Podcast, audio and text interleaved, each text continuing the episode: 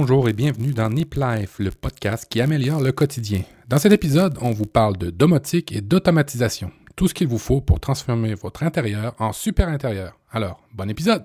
Nip Life.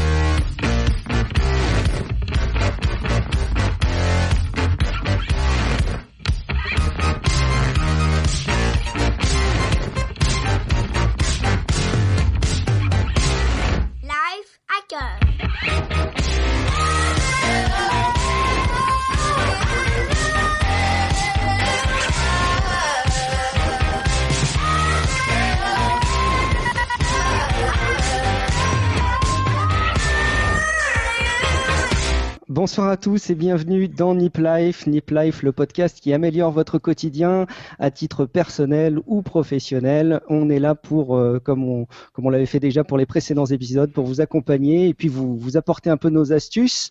On a un épisode un peu spécial ce soir avec un, dossier, euh, quelque chose qu'on vous propose qu'on n'avait pas encore vraiment abordé.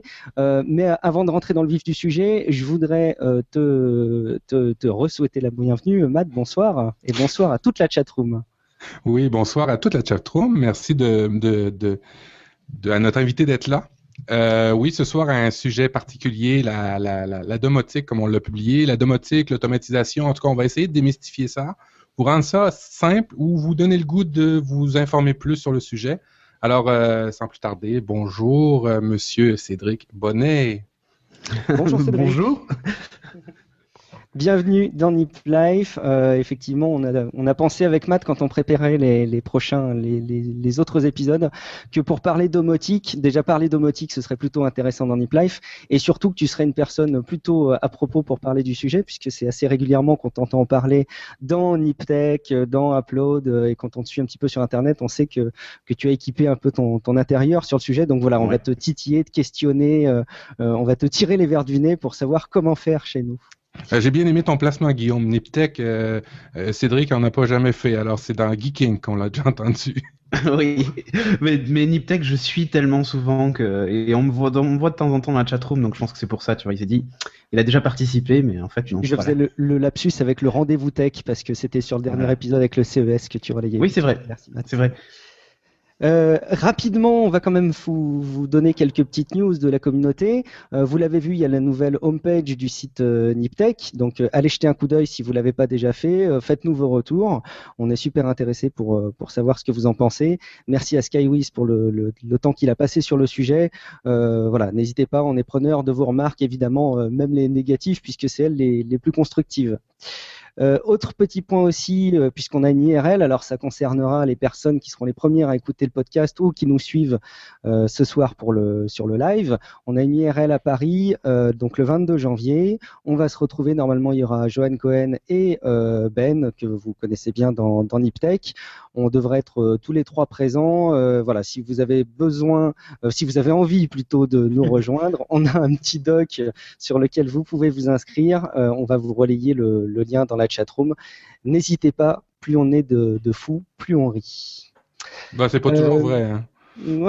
dans, dans ce cas-là, ça va être vrai en tout cas. on espère. Euh, autre sujet, euh, un, un fil rouge qu'on va installer dans Nip Live, vous le savez maintenant. Surtout si vous avez écouté l'excellent épisode sur la motivation, pour lequel on a eu énormément de, retours positifs. Merci d'ailleurs pour tous vos retours sur euh, cet épisode et sur le dossier. Euh, c'est quelque chose d'hyper concret, Matt. C'est ton poids. Alors, dis-nous, où est-ce que tu en es? Euh, j'ai fait, j'ai fait des, des. On rappelle, le dernier épisode, c'était sur la mo- motivation. Je m'étais euh, commis, je sais pas en français de France comment vous dites, mais je m'étais euh, avancé à perdre du poids en live devant tout le monde. Et j'avais dit qu'à la prochaine émission, je perdrais une livre. Alors, j'ai pas fait, j'ai pas perdu une livre, j'ai pas perdu deux livres, j'ai perdu quatre livres. Oh, Alors, alors euh, c'est presque une bibliothèque, euh, si, euh, si vous comprenez. Euh, non, content d'avoir perdu quatre livres. On va continuer. Les, les premiers livres, c'est toujours les plus simples à, à perdre. C'est après ça de continuer, mais on va essayer de mettre en pratique les, les, les bonnes habitudes et les bons livres qu'on a parlé la dernière fois. Et il en va de la crédibilité de notre dossier du précédent Ouais. épisode. Alors on compte sur toi, effectivement. Bon. Tout à fait. Euh, Ben, écoute, merci euh, Matt. On te souhaite en tout cas bon courage pour les, les prochains épisodes pour que tu puisses encore euh, perdre du poids, en tout cas perdre tout ce que tu veux. On, on, on te lâchera pas de toute façon. On reviendra un peu plus tard dans la suite de l'émission sur quelques retours pour les précédents épisodes. On, on en discutera ensemble quelques applications qu'on nous a recommandées sur Twitter qui étaient plutôt intéressantes. Quelques news euh, aussi, mais je pense qu'on va parler plutôt des news pendant le, le, dossier qui sont liés un petit peu à la domotique. On, on, va voir tout ça un petit peu plus loin, mais je vous propose qu'on rentre tout de suite dans le vif du sujet. Euh, Matt, est-ce que tu veux un peu introduire notre sujet de domotique ce soir? Oui, alors euh, en lien euh, en lien avec euh, le, life hacking où on essaye d'améliorer notre quotidien, euh, d'améliorer des pratiques, des choses récurrentes et très triviales qu'on se tape, qu'on se doit de faire tous les jours et on, on, pense que ben, la domotique peut nous aider à ça. j'ai regardé, j'ai fait j'ai fait des super grosses recherches sur Wikipédia et j'ai la j'ai la j'ai la définition, mais euh, en tout cas, la domotique, en fait, euh, je vais avoir l'air intelligent, domotique, ça vient de domus en latin qui veut dire euh, maison. Éthique, c'est l'abréviation de informatique, électronique. Alors, domotique, ça vise à apporter des solutions techniques pour répondre aux besoins du confort, de sécurité, de communication que l'on peut retrouver dans les maisons, les hôtels, les lieux publics, etc. Mais moi, je pense c'est plus pour la maison, mais ça, ça va être, ça va être avec Cédric, on va en débattre. Et puis, ben, euh, on est vraiment dans le fil du temps, hein, dans l'air du temps. On a eu beaucoup, beaucoup d'actualités dernièrement sur la domotique. Le CES 2014, j'ai écouté le rendez-vous tech avec euh, justement Cédric, Patrick Béja et ainsi de suite. Euh, vous en avez parlé abondamment. Et puis aussi, il y a beaucoup de, rachats qui, ont pu se faire par des grosses compagnies dernièrement de, produits domotiques. Alors, je pense qu'on est, on est dans l'air du temps. Cédric, d'après toi, est-ce que c'est la bonne définition de la domotique pour toi? Euh, oui, mais j'aurais rajouté peut-être une brique qui, euh, alors je sais pas, euh, je sais pas si le monde entier est concerné par ça, mais au moins en France, on va l'être très très vite. Euh, il y a bon, effectivement une histoire de confort, de sécurité, de communication, mais il y a aussi une histoire, moi je trouve, d'économie d'énergie, oui. qui pour moi est assez essentielle, et c'est d'ailleurs une des deux, on va dire, moi j'avais deux motivations dans mon installation, c'était premièrement le confort, et en deux, quand même, euh, j'avais euh, la, bah, euh, c'est d'optimiser ma consommation énergétique parce que bah, je me rends compte que j'ai euh, peut-être que je, enfin ceux qui nous suivent en live doivent voir derrière moi, mais j'ai plein d'ordinateurs et tout ça, donc euh, du coup j'essaie un peu d'optimiser ma consommation parce que j'en avais assez d'avoir des factures d'électricité qui étaient énormes et ça me permet ça en fait. Donc voilà, déjà de mesurer ce que je dépense et du coup d'essayer de l'optimiser. On voudrait pas, on voudrait pas en savoir plus sur ta facture en détail en tout cas d'électricité, mais euh, est-ce que ça a porté ses fruits ce que tu as fait ouais. Tu as vu vraiment une différence? Bah oui, parce que je suis passé de 120 euros par mois d'électricité, euh, donc ce qui est déjà une bonne facture euh, d'électricité, hein, faut, faut mmh. dire ce qui est, euh, à à peu près 80-85 euros. Ah oui, d'accord. J'ai quand même pas mal d'économies et je compte aller un peu plus loin. Donc euh, voilà. C'est mon objectif que... pour 2014. Est-ce que tu es rentré dans ton argent, c'est-à-dire l'investissement que tu as fait, tu, tu arrives à le rentabiliser sur quoi, 40 ans, 50 ans, ou tu arrives déjà après quelques années? Mais en fait, j'ai quand j'ai quand j'ai fait mon installation domotique au départ, je suis parti du principe qu'il fallait pas qu'elle me coûte trop cher. Euh, donc euh, donc qu'est-ce que j'ai fait? J'ai pris une des, des box domotiques les moins chères du marché, hein, c'est une Vera Lite qui vaut dans les 150 euros à peu près. Enfin, je crois que je l'ai acheté 149 euros. Euh, on me la trouve dans ces eaux-là euh, elle n'est pas très très chère. Et donc déjà, si tu fais le calcul, euh, quand tu passes de 120 à 85 euros par mois, en gros, j'ai gagné 35 euros par mois. Donc en trois mois, ben, j'ai économisé déjà le prix de ma box domotique. Euh, ensuite, j'ai acheté des, des, des, blocs prises. Bon là, c'est un peu plus cher parce que chaque bloc prise coûte dans les en, entre 40 et 50 euros à peu près. Alors euh, quand tu dis des blocs prises, c'est des, des, c'est des blocs que tu, tu rajoutes par-dessus ta prise électrique Ah, j'aurais dû, ouais, j'aurais dû, en, j'aurais dû en débrancher un pour vous le montrer, mais euh, ouais, c'est des blocs que je rajoute par-dessus. Enfin, par exemple, un, un, truc tout bête, sous ma télé, je sais pas, ça c'est peut-être comme ça chez beaucoup de geeks, mais euh, j'ai une PS3, une Xbox, j'ai euh, ma, ma box opérateur, j'ai ma Google TV, j'ai ma télé. Euh, voilà, donc déjà ça fait pas mal d'équipements. Euh, ben, ma multiprise, au bout de cette multiprise là, j'ai mis une une, une prise une, une prise Z-Wave et déjà, ça me permet de mesurer la consommation de tous ces appareils lorsqu'ils sont en marche et en veille. Et puis surtout, euh, ben, je décide de couper complètement l'alimentation entre telle heure et telle heure. Donc personne ne se sert de la télé, par exemple, après 23h30 et euh, jusqu'à 8h le matin, tu vois. Mais qu'est-ce que ça, tu je fais? sais que Mais qu'est-ce que tu fais la nuit quand tu te réveilles puis tu dors pas? Tu peux plus écouter la télé du coup Si, si, si, je peux la, je peux la rallumer. Parce qu'en fait, j'ai une application sur mon téléphone et puis euh, j'appuie sur un bouton et Ah, puis voilà, c'est rallumé. Mais l'idée, c'est que j'ai automatisé ça et en journée aussi, comme euh, ben, je travaille à la maison, mais euh, ben, je regarde pas la télé et tout ça puisque je travaille par définition. Donc euh, j'ai mis, j'ai mis des horaires où entre bah, 9h et midi, la enfin, tout mon équipement euh, euh, multimédia dans le salon est éteint. Euh, il se remet en marche à midi, enfin plutôt il est réalimenté électriquement à midi. Du coup, je peux regarder si je veux les infos et tout ça pendant que je mange. Euh, et puis, euh, il, serait, il se recoupe à 14h et puis il se rallumera que euh, à 17h euh, quand madame rentre, si elle veut regarder une série ou voilà quoi. Alors tu me Et dis du coup, que ça me permet de plus avoir les appareils en veille à ce moment-là. Et je vais même un peu plus loin. C'est là où ça devient intéressant, c'est que j'ai couplé ça à Google Calendar. Et donc, si par exemple j'ai indiqué que j'étais en vacances et pas chez moi, eh ben automatiquement il va couper tous mes équipements électriques bah, qui me servent pas quand je suis pas chez moi. Donc ma, ma mon, mon free mon Freebox Player, euh, enfin tu vois tout ce genre de trucs. Tout ça va être coupé électriquement puisque de toute façon je suis pas chez moi pendant pendant les vacances, donc euh, ça fonctionnera pas. Mais ça, ça consomme à ce point-là les appareils en mode veille? Je, je suis surpris. Ah ouais, c'est dramatique, mais vraiment. Et il y a- Je pense il y a que le, le pire que j'ai vu en consommation, c'était la, la box télé. Alors j'ai plus les valeurs, il faudrait que je les retrouve, mais c'était la box télé de Numéricable. Euh. C'est une catastrophe en veille. Il y, a des, il y a des légendes urbaines qui disent certes ça consomme, mais c'est peut-être des légendes urbaines qui sont soigneusement euh, euh, contrôlées par euh, nos, nos chères sociétés qui nous vendent tous ces appareils. Mais il y a des légendes urbaines qui disent oui c'est vrai, mais quand tu coupes électriquement un appareil, si tu le fais systématiquement, sa durée de vie elle a tendance à baisser et ça va avoir tendance à lui faire des chocs électriques, etc. Alors que c'est quelque chose que tu as, pu vérifier enfin, J'imagine c'est compliqué de toute façon de faire des tests euh, à large échelle. voilà. à alors mais- déjà, déjà, déjà, il y a un truc que j'ai désactivé de toute façon. Bah, je, je- je vais reparler de mon installation multimédia, mais euh, typiquement mes deux consoles, euh, elles sont vraiment éteintes. C'est-à-dire que j'ai pas activé les les mises à jour euh, de la console, même quand elle est en veille. Donc autant vous dire que quand elle est en veille et qu'elle fait des mises à jour, elle est pas tellement en veille. Mais j'ai désactivé tout ça, donc je les éteins vraiment complètement. Euh, ma Google TV, elle est vraiment éteinte complètement. Elle est pas juste en veille. Euh, Enfin, tu vois, j'éteins vraiment mes appareils déjà, mais je me dis que voilà, pour aller encore plus loin, pour être sûr que tout soit vraiment éteint, que ma télé soit pas en veille et tout ça, bah, je coupe tout. Donc j'ai plus d'alimentation électrique.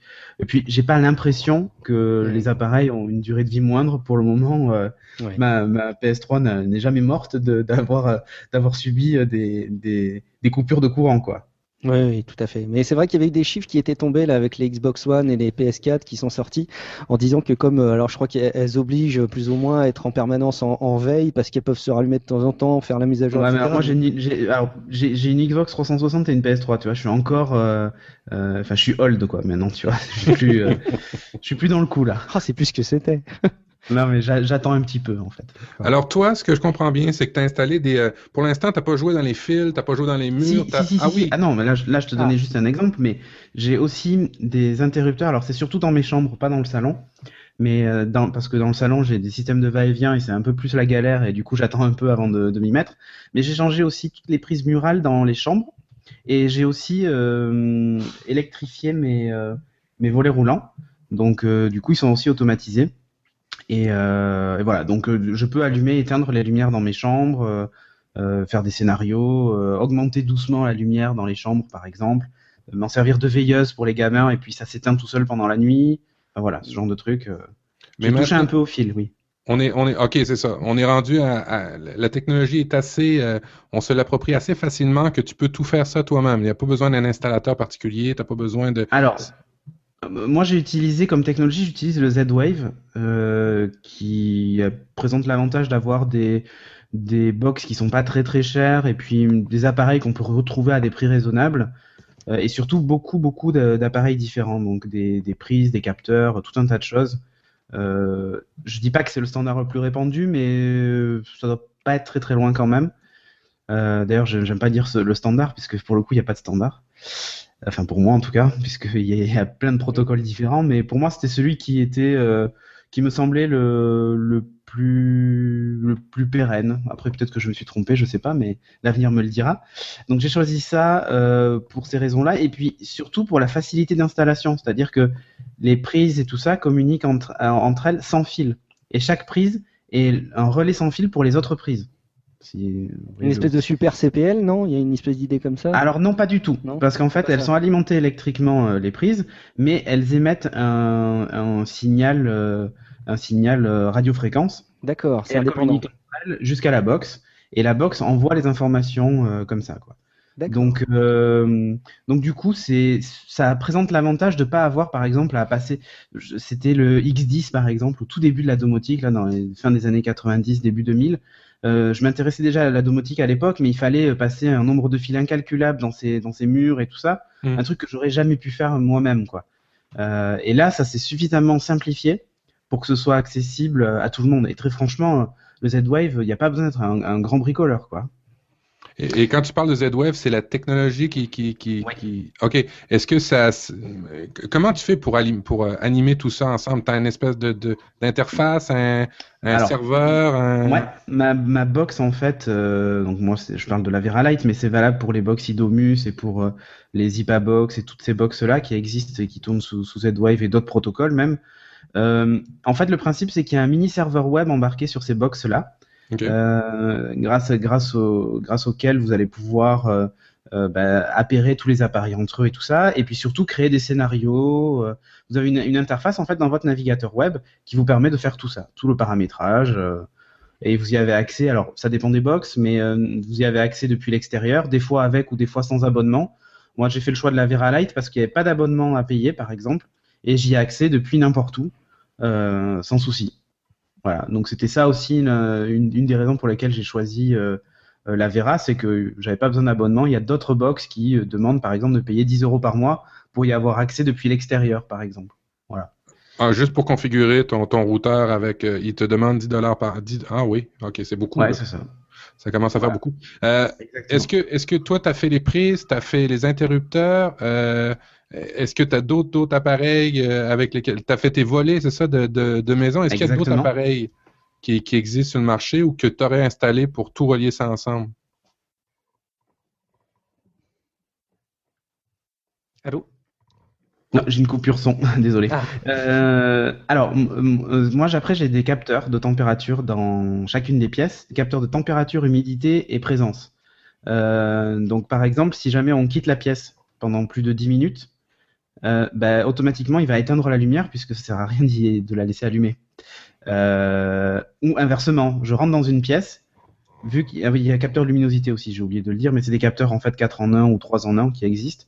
Quand je rentre dans la pièce et que la luminosité est inférieure à un certain pourcentage, eh bien, il va allumer la lumière tout seul aussi. Ça, c'est pour la partie confort. Euh, donc, j'ai ces capteurs-là dans chaque pièce. C'est des petits boîtiers euh, tout bêtes, hein, qui peuvent fonctionner d'ailleurs à pile, si vous voulez pas avoir à passer un câble ou quoi que ce soit. Sinon, en fait, ça se branche sur une prise électrique, donc vous pouvez le placer n'importe où dans, votre pièce. Et, euh, voilà. Donc, euh, du coup, voilà, j'ai- ça comme installation. Ensuite, pour le moment, j'ai pas automatisé. euh, Enfin, je suis, j'en suis qu'au début de mon installation, puisque maintenant, j'attends d'y apporter un peu plus d'intelligence. C'est-à-dire que là, c'est des choses très basiques allumer, éteindre des lumières, fermer, ouvrir des volets. Alors, il y a des scénarios. Hein. Par exemple, l'été, s'il fait trop chaud dans la pièce et que c'est trop lumineux, il va baisser mes volets automatiquement pour bah, réguler soit la température, soit euh, diminuer la luminosité parce que, bah, en gros, il a détecté que le soleil tapait sur cette pièce-là et que c'était pas bon, quoi. Hmm. Donc euh, c'est tout un tas de scénarios comme ça que j'ai préparé. Et maintenant, je suis en train d'ajouter euh, de l'intelligence moi-même, mais j'arrive aux limites un petit peu du système. C'est-à-dire que maintenant, il commence à y avoir des box domotiques dites euh, 2.0, si on peut les appeler comme ça, euh, toutes les Ninja Sphere et autres euh, box euh, qui ont été annoncées, soit, soit, qui ont fait d'ailleurs des, campagnes de crowdfunding qui, étaient, qui ont bien fonctionné, pour Ninja Sphere en particulier. D'ailleurs, je vais recevoir la mienne un peu avant l'été. Et là, en fait, on arrive sur des box qui sont capables d'aller un petit peu plus loin, qui sont multi-protocoles et qui apportent une intelligence, une vraie intelligence, dans le sens où elles permettent de retrouver des objets perdus, elles permettent de faire plein de choses. Et, euh, et en fait, maintenant, voilà, je- ce que je veux maintenant, j'ai une installation qui est quasiment finalisée. J'ai encore des prises et des trucs à changer chez moi. Euh, mais maintenant, j'aimerais y rajouter un peu d'intelligence. C'est-à-dire que le matin, elle me- ça me rappelle mes rendez-vous, qui est tout un, un- euh, y ajouter de la voix. Et je pense en particulier à Jean-Philippe qui doit être dans la chatroom, Jean-Philippe Ancos, qui, qui travaille sur le projet Sarah, oui. qui est un projet qui justement ajoute de l'intelligence et une nouvelle façon de piloter son installation. Et euh, maintenant, ce que je veux, c'est arriver à faire un peu ce qu'on voit dans les films de SF, c'est-à-dire que vous vous levez le matin et euh, ça vous dit bonjour. Euh, vous avez deux rendez-vous ce matin. Le premier rendez-vous est à 9h. il fait beau. Il vous faut euh, actuellement, il vous faut 15 minutes pour rejoindre euh, votre lieu de travail. En fait, presque ce que fait Google Now, tu vois. Mm, c'est ça. Mais c'est- mm. J'aimerais que ma maison le fasse en fait, que ce soit pas que j'ai pas à prendre mon téléphone pour le faire. Et mieux encore que je puisse lui demander. Et pour moi, c'est vraiment la prochaine étape. Et donc, je suis en train de me faire mon installation euh, Sarah avec Kinect et tout ça, hein, et tout- parce que l'appareil, il faut, il faut un petit peu bricoler, mais c'est c'est pas très compliqué à utiliser. Et là, c'est vraiment mon, ma prochaine étape, euh, c'est faire ça et, sur, et aussi aller taper dans le multiprotocole, parce que je, je, je vous ai dit, j'ai choisi Z-Wave. Mais par exemple, aujourd'hui, si j'achète des lampes Philips euh, U, ouais. ouais, U, euh, connectées, euh, ben, je peux pas les piloter avec ma box domotique. Enfin, je peux pas. Maintenant, il y a un plugin qui a été développé sur Vera, donc je devrais. Pas par défaut, c'est des histoires de Mais standard. par défaut, ça, je peux pas. Voilà, Mm. exactement. On n'est pas sur les mêmes protocoles. Et du coup, les nouvelles box, elles, par contre, sont capables de gérer tout ça. Il y a tout un tas de plugins, elles sont faites pour, euh, pour pouvoir piloter tout ça. Et donc, du coup, plutôt que d'avoir une appli pour mes lampes Philips euh, sur mon smartphone, plus une appli pour euh, le reste de mon installation, ben, j'aurai plus qu'une seule application, finalement, qui sera capable de piloter tout ça. OK, parce que ce que tu Euh. disais depuis, ta- de- depuis le début que tu parles, là, c'est tu as toutes sortes de technologies que tu as achetées, mais Ouais. jusqu'à maintenant, euh, il y avait pratiquement rien qui pouvait les regrouper euh, Ben, ensemble. en fait, non, sur- surtout, j'étais obligé de me contenter de prendre toujours du Z-Wave si je voulais être sûr que tout fonctionne. OK. Euh, donc, donc je je enfin, en gros, je m'interdis d'avoir euh, euh, des, des, des lampes, euh, des lampes Philips et ce genre de choses parce que il me manquait une brique. Alors, logiciel de Jean-Philippe, Sarah, est capable de faire le lien avec tout ça. Il est capable de piloter ma box domotique. Donc là, en, en gros, on passe à un étage au-dessus. Euh, il est capable de piloter ma box domotique, donc tous les scénarios que j'ai préparés à l'avance. Euh, il est capable aussi de piloter les lampes Philips. Il est capable d'aller interroger mon agenda. Mais du coup, j'ai un peu l'impression que tout ça fait presque doublon en fait avec mon installation. Tu vois ce que je veux dire? Pour Hmm. l'optimiser, je suis obligé d'avoir un autre appareil.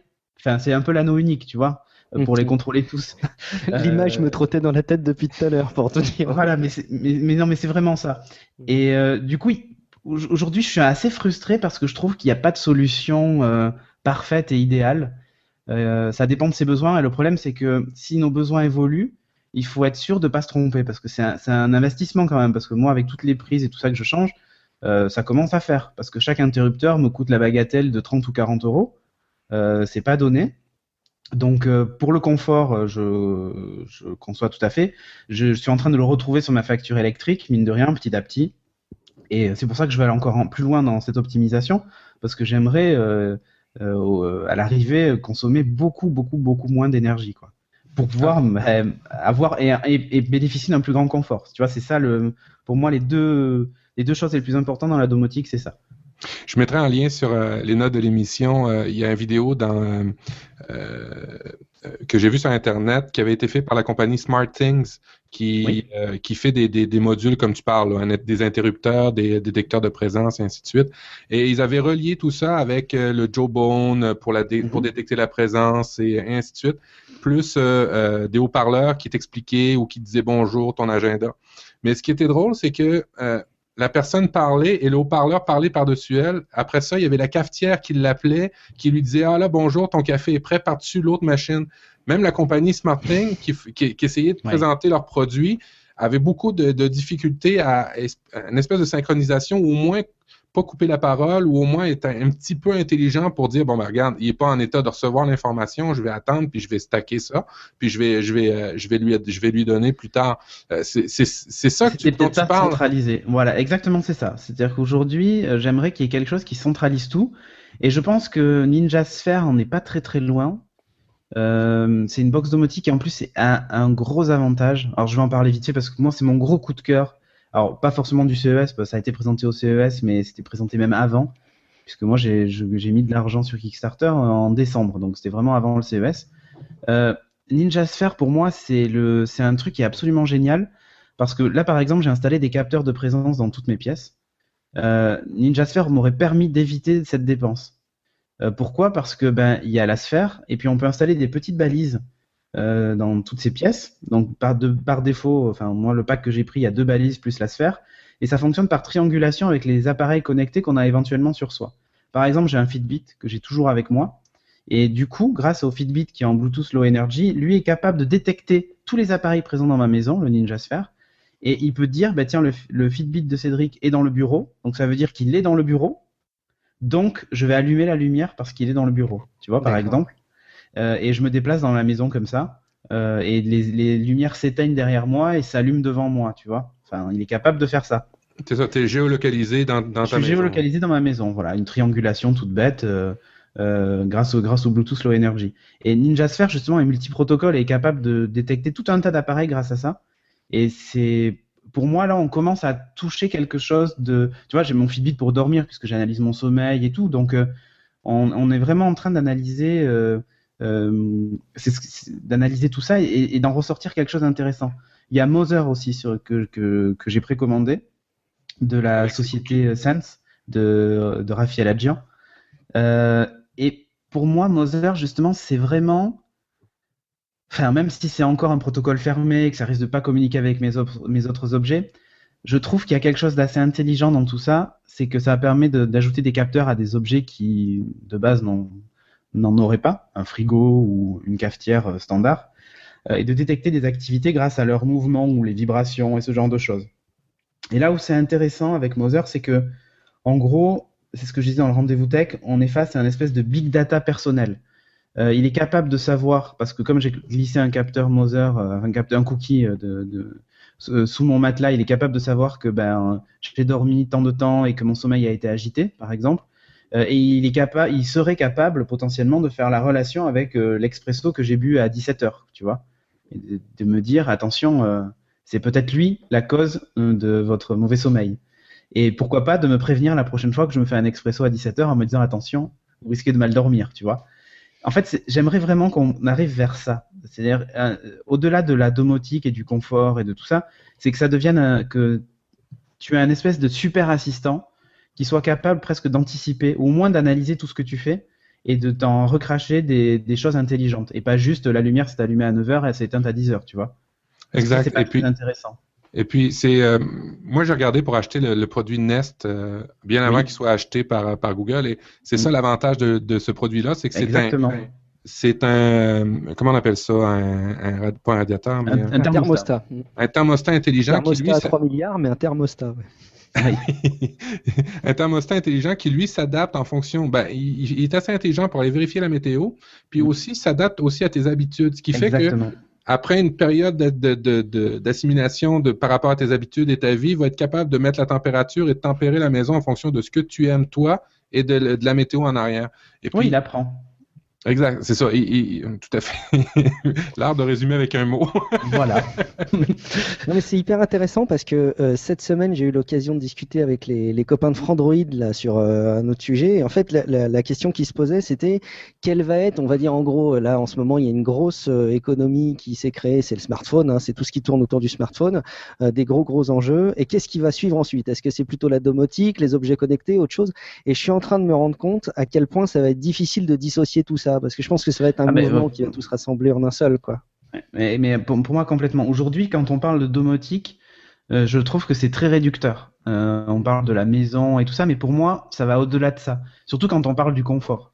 Il va falloir confort renommer l'épisode. Non, non, non, non, non, non, non. C'est c'est- non, mais c'est plus que dans la définition de la domotique, je pense qu'il faudrait qu'on rajoute une bonne partie des objets connectés.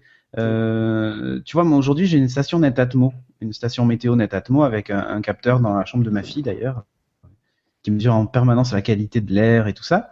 Et euh, en fait, j'ai j'ai, entre guillemets de la chance parce que la communauté de la communauté euh, Vera est assez active et a développé un plugin Netatmo pour ma box domotique.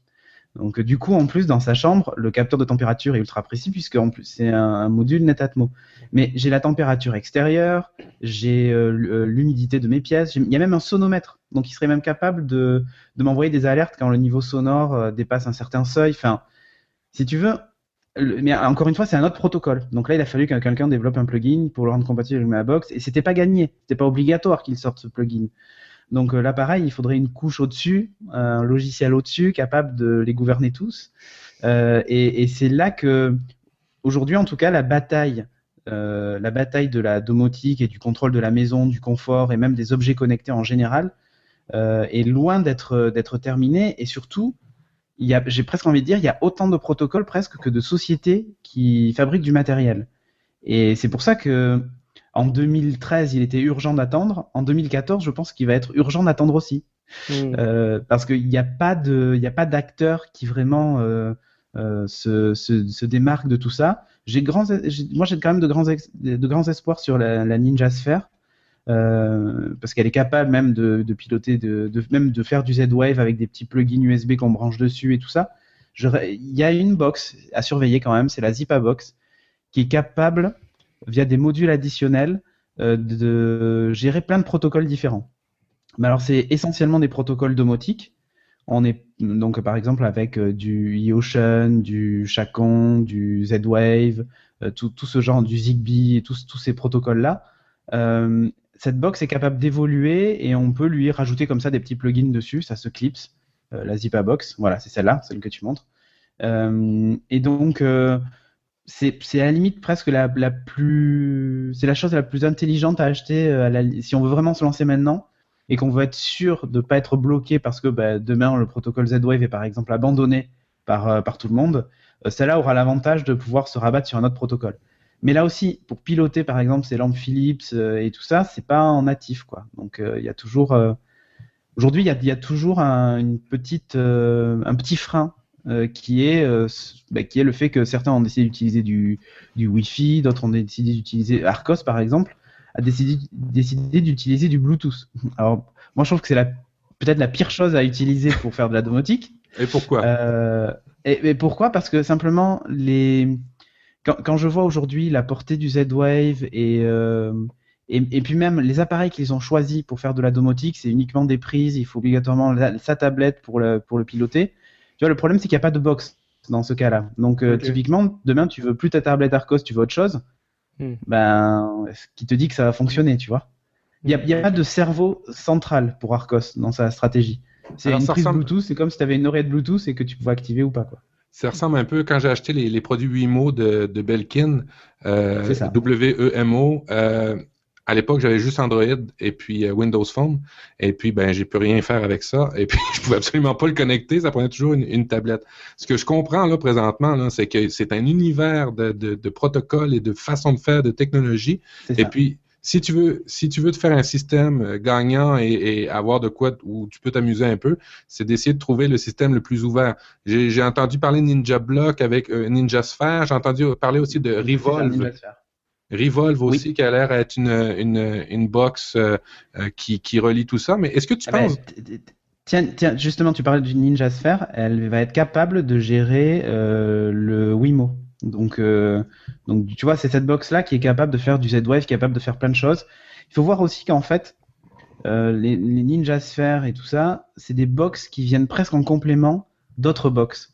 En gros, on les connecte sur un sur un sur un routeur ou un ouais un routeur ou un switch et, euh, elles communiquent en réseau euh, avec les autres les autres appareils. Elles sont capables de piloter par exemple les lampes Philips, euh, les Philips U, qui elles en fait, je sais pas si vous avez déjà vu commencer, mais en gros vous avez un boîtier Euh, cerveau euh, général. Explique-nous explique un peu ce que c'est euh, une lampe U. Qu'est-ce que ça fait en particulier, à part Alors, éclairer? que c'est? Vous... Bah, Alors, bon, oui, ben, c'est déjà pas mal. euh, ces lampes- ces lampes-là éclairs sont capables de changer de couleur. euh, elles, ont, elles sont en plus. euh, vous pouvez augmenter ou pas la puissance de la, de la lampe. Donc, vous pouvez vous, par exemple, simuler une- un, un lever de soleil ou un coucher de soleil chez vous avec le changement de couleur. Enfin, c'est vraiment c'est très sympa. Ça peut complètement changer l'ambiance d'une pièce. Et là, la, la façon dont ça fonctionne, c'est qu'en fait, vous avez un petit boîtier que vous branchez en Ethernet sur votre box, d'accord? Sur votre box opérateur ou, en routeur à la maison. Euh, et ensuite, elle communique sans fil avec les ampoules que vous allez visser euh, dans, dans votre plafonnier euh, chez vous, quoi. Voilà comment aujourd'hui ça fonctionne. C'est pas autonome. Il faut absolument un petit boîtier pour... euh, Ah ouais, oui, oui. Ah bah oui, oui, oui. OK. Et, et donc, et donc l'idée, c'est que maintenant, ce petit boîtier, euh, il fonctionne avec des. En général, ça fonctionne. Alors peut-être pas tous, mais la plupart fonctionnent avec des requêtes HTTP, hein, pour faire simple. Euh, en gros, vous, c'est un peu comme si vous ouvriez une URL bien spécifique pour déclencher l'allumage de telle couleur, par exemple. Euh, et l'idée, c'est que bah, les Ninja Sphere et tout ça, on se sont connectés sur ces protocoles-là, ont repiqué un peu le truc et du coup, bah, depuis la Ninja Sphere, vous êtes capable de piloter votre box Philips U et euh, du coup changer les couleurs chez vous, allumer ou pas les lumières et ainsi de suite. Ok, alors ils ont euh, réussi à, ils ont réussi à ouvrir le, le- le protocole de Philips. Alors c'est même pas, non c'est même pas que ça a été ouvert, c'est que Philips l'a, l'a ouv- enfin autorise tout à fait ça. Euh, la seule chose c'est que bah, tous les constructeurs veulent plutôt apporter leur propre solution concurrente à Philips plutôt que d'implémenter euh, le, le- le protocole de Philips dans leur propre box quoi, tu vois. Mais est-ce qu'il n'y aurait pas, comme, euh, comme Internet, lorsqu'on a, on a commencé ça, Internet, il y a eu un consortium qui s'est créé et, et tout le monde a participé, pareil que, que, que pour les, les, les Bah, protocoles? aujourd'hui non. Et non, ok. Alors, il n'y a absolument rien d'ouvert, il n'y a absolument rien de fait pour, Alors, parler entre eux. Alors, si, y a, enfin, oui et non. C'est-à-dire que certains sont suffisamment intelligents pour euh, proposer des API ouverts ou pour autoriser euh, des requêtes externes et ce genre de choses. Et donc, du coup, on peut arriver à faire quelque chose. Typiquement, euh, tous ces, appareils Philips dont on parle depuis tout à l'heure, euh, bah, Philips autorise euh, justement la connexion depuis d'autres appareils que, le, que leurs applications, par exemple, depuis d'autres logiciels, depuis d'autres interfaces. Et c'est comme ça qu'on voit apparaître des plugins qui permettent de s'y connecter. NetAtmo, typiquement, les API sont aussi disponibles et donc on peut très bien s'en servir comme d'un capteur pour régler sa température chez soi. Tu vois Un capteur de, temps- ou même d'humidité. Donc, euh, Bon, moi, je, je, je sens que c'est vraiment un, un, un sujet qui est, qui est passionnant, qui pourrait s'ouvrir sur plein, plein de, plein de thématiques et de sous-thématiques. Concrètement, pour les, les personnes qui nous écoutent, si jamais on peut leur donner euh, deux, deux, trois euh, premières choses à aller regarder, est-ce que déjà tout le monde peut euh, s'équiper en domotique raisonnablement si tu es locataire ou est-ce qu'il faut être plutôt propriétaire? Est-ce que c'est au moment de l'installation? C'est un peu comme quand tu changes le, le parquet, tu le fais plutôt quand tu emménages Voilà, au oui. début. Est-ce que c'est pareil ou est-ce que tout Eh le ben, monde peut le faire Alors, tout le monde peut le faire, euh, que vous soyez locataire ou pas. Alors après, ça va dépendre de votre, euh, votre- de, enfin, de votre capacité à bricoler, mais euh, démonter un interrupteur à la maison, même si vous êtes locataire, c'est largement faisable. On est d'accord. C'est deux vis, un cache à enlever, et puis voilà. Euh, donc là, vous pouvez très bien remplacer l'interrupteur. Vous gardez l'interrupteur, comme ça, le jour où vous partez, vous remettez celui d'origine. hein. Euh, et puis vous gardez votre interrupteur et vous pouvez l'utiliser ailleurs. Les interrupteurs Z-Wave ont un avantage, en, gros, c'est que bah, vous pilotez l'interrupteur à distance. Au lieu de piloter l'ampoule, vous pilotez l'interrupteur. Et alors là où ça présente un vrai avantage, c'est que quand vous pilotez l'ampoule, en gros, il faut que votre interrupteur soit toujours pour que l'ampoule puisse recevoir les informations. Alors que là, bah, comme vous pilotez directement l'interrupteur, bah, vous pouvez vraiment l'éteindre complètement et- ou l'allumer. quoi. Euh, et vous pouvez mettre ce que vous voulez comme ampoule aussi, c'est plutôt pas mal. Euh, et pas forcément des ampoules qui coûtent cher. Donc c'est vous, enfin, voilà, vous gérez votre, votre truc comme vous voulez. Euh, donc même si vous êtes locataire, vous pouvez y aller, surtout sur des technos comme le Z-Wave et tout ça, où bah, comme c'est des protocoles sans fil, le principe euh, fait que bah, vous n'avez pas besoin de faire courir un fil à la maison, euh, d'installer Mhm. des goulottes, de creuser les murs ou quoi que ce soit. Euh, et alors, si vous voulez euh, installer, par exemple, moi, là, je, vraiment, je- j'essaie d'optimiser maintenant ma consommation électrique du bureau. J'en suis qu'au début. Euh, mais voilà, souvent, on a une multiprise avec une quantité de choses branchées dessus. Bah, au bout de cette multiprise, vous rajoutez un bloc prise. alors, il y en a des pas mal. Qu'est-ce qui fait ça déjà? J'ai oublié le nom. Il est tout petit, ce, bloc prise Z-Wave. Ah là là, j'ai C'est pas grave, hein, si tu as des références nous bon, rajouter après, bref. on les recomplétera. hein, Ouais, bah, je, je vous le donnerai, euh, qui est vraiment minuscule, c'est-à-dire qu'il est quasiment invisible quand vous le mettez sur votre sur votre prise, et il change de couleur en fonction de la consommation. Alors je sais pas si la chatroom Excellent. peut retrouver le nom, mais j'ai oublié. Euh, en plus, c'est une société, ah c'est Fibaro qui fait ça, je crois. C'est une société qui est hyper connue en plus dans la domotique, mais bref. Euh, donc c'est vraiment c'est minuscule. C'est un peu comme, euh, je sais pas si vous vous souvenez à l'époque, enfin non, c'est toujours le cas avec la DSL, avec les filtres que vous devez mettre sur vos prises. C'est un peu le même principe de mettre un filtre et de brancher par-dessus une prise. Bah là, c'est en gros euh, la même chose, mais pour une prise électrique et c'est tout fait. Bah voilà, tu l'as trouvé. C'est vraiment tout petit et la bague change de couleur en fonction de la consommation électrique ou s'il y a un défaut même qui est détecté sur un des appareils. Un appareil qui, qui a un problème, euh, un court-circuit ou quoi que ce soit, il est capable de vous, de vous le détecter grâce à ça. Et ça mesure la consommation instantanée, donc vous avez même une interface euh, sur votre box domotique qui vous permet de voir ce que ça consomme. euh, Excellent. Vraiment, c'est vraiment top. Et euh, là, je suis en train d'essayer moi d'optimiser la consommation de mon bureau et tout ça. Et bah, même si vous êtes locataire, un petit truc comme ça que vous branchez, bah, ça, ça changera. Enfin, vous changez pas l'installation électrique, quoi. Donc, euh, donc ça pose aucun problème. Et même ça pourra peut-être même vous permettre de détecter des défauts sur l'installation électrique des fois. Et moi, je me demande si ça pourrait même pas résoudre un de mes problèmes. Moi qui suis dans un vieil appartement parisien, comme il y en a beaucoup, pour Mhm. info, les, les interrupteurs pour la lumière, ils contrôlent pas la lumière, ils contrôlent des prises électriques, ce qui Ah fait ben après, voilà. après parfois des comportements assez, euh, assez hasardeux. Il m'arrive parfois de couper un appareil que j'avais branché sur une prise involontairement, donc c'est pas top. Et du coup, j'arrive à me demander si ça serait une solution effectivement pour avoir des vrais interrupteurs qui contrôlent vraiment la lumière. du coup. Alors après, euh, on a parlé de toute l'installation domotique et tout ça, on a parlé un petit peu d'Android. Euh, on peut aller encore plus loin dans sa façon de piloter ses appareils parce que effectivement il y a une application. Alors moi sur mon téléphone par exemple, je me suis fait des petits widgets euh, qui me permettent en un clic d'allumer, éteindre mes appareils et tout ça quand vraiment j'ai besoin de le faire. Mais sinon en fait j'utilise aussi le NFC et du coup bah ça sur mon bureau alors on le voit sur le sur le live on le voit peut-être pas mais tout au bout j'ai un en fait, sous mon bureau en verre, j'ai collé un, un sticker NFC. Mhm. Et quand je pose mon téléphone dessus, en fait, ça allume automatiquement mon bureau. Et là, maintenant, ça pilote même ma prise électrique. Donc, ça met en marche ma prise électrique. Comment ça marche? Ben, Mon téléphone, en fait, détecte la- le sticker NFC et va activer, euh, enfin, via un petit logiciel qui s'appelle Tasker sur Android, qui communique avec mon, ma box et tout ça, euh, qui en fait va activer la prise, cette prise-là spécifiquement, et va l'allumer. Donc, euh, vous pouvez très bien imaginer demain euh, avoir ça euh, chez vous quand vous rentrez chez vous, vous passez votre téléphone et ça euh, ouvre par exemple votre euh, porte d'entrée, puisque maintenant il existe aussi des serrures Z-Wave qui sont capables de déverrouiller votre porte d'entrée ou ce genre de choses. Donc, en fait, il faut voir un truc, c'est que quand on s'intéresse à la domotique pure et dure, typiquement Z-Wave et tout ça, tout ce qui est fait par des appareils comme Doorbot et, et autres, vous savez, je sais pas si vous avez vu ça, mais c'est ces fameux portiers électroniques qui permettent d'ouvrir ou pas euh, la porte en fonction de qui vous êtes, s'ils détectent ou pas votre téléphone et tout. Oui. En fait, techniquement, c'est déjà faisable sans ces appareils-là. Euh, Puisque vous avez une, une serrure Z-Wave, une box Z-Wave, vous faites les scénarios que vous voulez ensuite. Ça peut être votre téléphone qui est détecté, qui se connecte par exemple au Wi-Fi de chez vous, donc il sait que vous êtes arrivé chez vous, donc il va ouvrir la porte. Tu vois, ça peut être ça par exemple. Mais une fois que vous êtes à l'intérieur, eh ben il va reverrouiller la porte. Enfin, tu peux imaginer tous les scénarios que tu veux. Euh, et Ça, ça prend de la créativité après. euh, C'est ah, c'est- la folie. Après, la, la- après la limite, c'est votre imagination.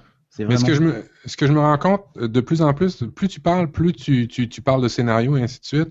Le- L'enjeu, je pense, dans les prochaines années, ça va être l'intelligence artificielle par rapport à ces scénarios, scénarios-là. C'est- Et beaucoup plus que, que les pro... Ouais, exactement. Et puis euh, là, on a parlé de la maison, on a parlé de, la- de, la- de, la- de- de tout ce qui était électrique, mais tout ce qui est audiovisuel, est-ce qu'il y a des choses qu'on peut faire? Moi, moi, ce que j'aimerais, typiquement, c'est que je pars un podcast dans ma, au premier étage, je descends au dernier étage, je veux que le podcast, le continuer sans forcément mettre des tu écouteurs. peux- Est-ce qu'il y a des en fait, solutions? Oui, tu peux déjà le faire, euh, puisque tu es capable de piloter. euh, de... Je te donne un exemple, moi, avec, avec mon installation. Euh, j'ai une- j'ai la chance d'avoir une Google TV Sony que j'ai payé euh, 89 euros parce qu'elles étaient en solde, donc c'est pas vraiment pas cher.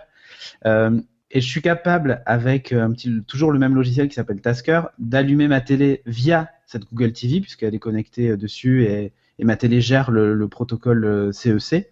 Donc c'est un protocole qui permet d'allumer via le HDMI sa télé, par exemple, et même de la piloter entièrement. C'est-à-dire que je peux changer de chaîne, monter le son et ainsi de suite.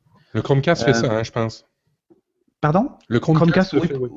Ah oui, c'est- possible, oui. Mm. Il doit gérer le CEC. J'ai aussi un Chromecast, mais, mais je l'ai pas dans mon salon, je m'en sers, euh, je m'en sers sur, sur mon écran de bureau. Euh, mais mais li- li- l'idée de tout ça, c'est que par exemple, du coup, avec mes capteurs de présence, il serait capable de dire, bah, il y a quelqu'un dans le salon, donc euh, tu allumes la télé et tu joues la musique, euh, par exemple, sur- dans le salon. Puis je quitte la pièce. Donc là, le scénario, c'est bah, s'il y a personne dans la pièce, tu coupes la télé et tu coupes la musique, et ainsi de suite. Euh, je vais dans, dans ma chambre, par exemple. Là, j'ai un capteur de présence. Si euh, dans ma chambre, j'ai euh, à nouveau une télévision et tout ça, bah, tu reprends ce que tu étais en train de lire et ainsi de suite, tu vois. Aujourd'hui, techniquement, c'est faisable. Ça demande un petit peu de, de mettre les mains dans le cambouis pour que ça fonctionne correctement. Mais je pense, tu vois, que des sociétés comme Sonos et tout ça, qui sont capables de gérer le multi-room et de faire tout un tas de choses, je pense que si leurs API et leur, leur système commencent à être un petit peu ouverts, les gens vont se jeter dessus et ça va être les premiers usages que tu vas voir débarquer. Alors, Euh, déjà aujourd'hui, la compagnie déjà aujourd'hui Sonos. avec Sarah, OK. oui Sonos, ouais. Euh, déjà avec Sarah par exemple de, de Jean-Philippe, tu, tu peux lui dire euh, ben, je veux écouter ACDC et ça te lance ACDC. Si tu lui dis je veux écouter ACDC dans le salon, ça te lance ACDC par exemple sur ta chaîne euh, euh DLNA ou AirPlay euh, dans ton salon. Euh, donc tu peux très bien tu peux très bien quitter la pièce, arriver bah, tu, comme tu dis, tu changes d'étage, arriver en bas, tu lui dis Sarah, je veux écouter, je veux je veux continuer à écouter, je sais pas moi, Nick dans, dans, dans ma chambre, bah tu écoutes Niptech dans ta chambre. Donc techniquement aujourd'hui c'est pas c'est quelque chose qui est absolument pas impossible. La seule chose c'est que c'est pas super accessible pour le grand public. Mm. Ça demande d'être un petit peu informaticien, mais pas non plus un, un niveau euh, exceptionnel. Hein. Tu codes pas. Il suffit juste de comprendre. Ouais, c'est ça, c'est du, du clic ici, clic là, c'est des, des tâches et ainsi de suite que tu. C'est assez facile, voilà. Simplement, je, je, pense que ma mère, par exemple, n'arriverait pas à le faire. Il faudrait que ce soit quelque chose de clair. On ne connaît pas ta maman, mais. Non, mais, euh, mais, mais c'est pour ça qu'aujourd'hui, les solutions domotiques, entre guillemets, que l'on, qui se vendent le plus dans les magasins de bricolage en France et tout ça, c'est toutes les box euh, euh, Castorama, les, les alarmes MyFox et tout ça. Et d'ailleurs, la, la, ce qui est mis en avant dans les installations domotiques aujourd'hui, c'est avant toute chose la sécurité. Euh, c'est ah d'abord on, on, achète ça comme une alarme et ensuite on se rend compte qu'on peut piloter éventuellement sa lumière et son machin et son truc, mais ça reste assez basique. Euh, et c'est aujourd'hui ce qui se vend le plus. Et euh, ça, mais c'est déjà pas mal parce que ça montre que le grand public commence à s'intéresser un peu à l'automatisation de la maison. Euh, la seule chose, c'est qu'ils achètent des choses qui sont complètement fermées. Et donc, mm. euh, s'ils veulent, s'ils commencent à s'y intéresser à vouloir faire autre chose, ils vont devoir changer d'installation. Mais bon.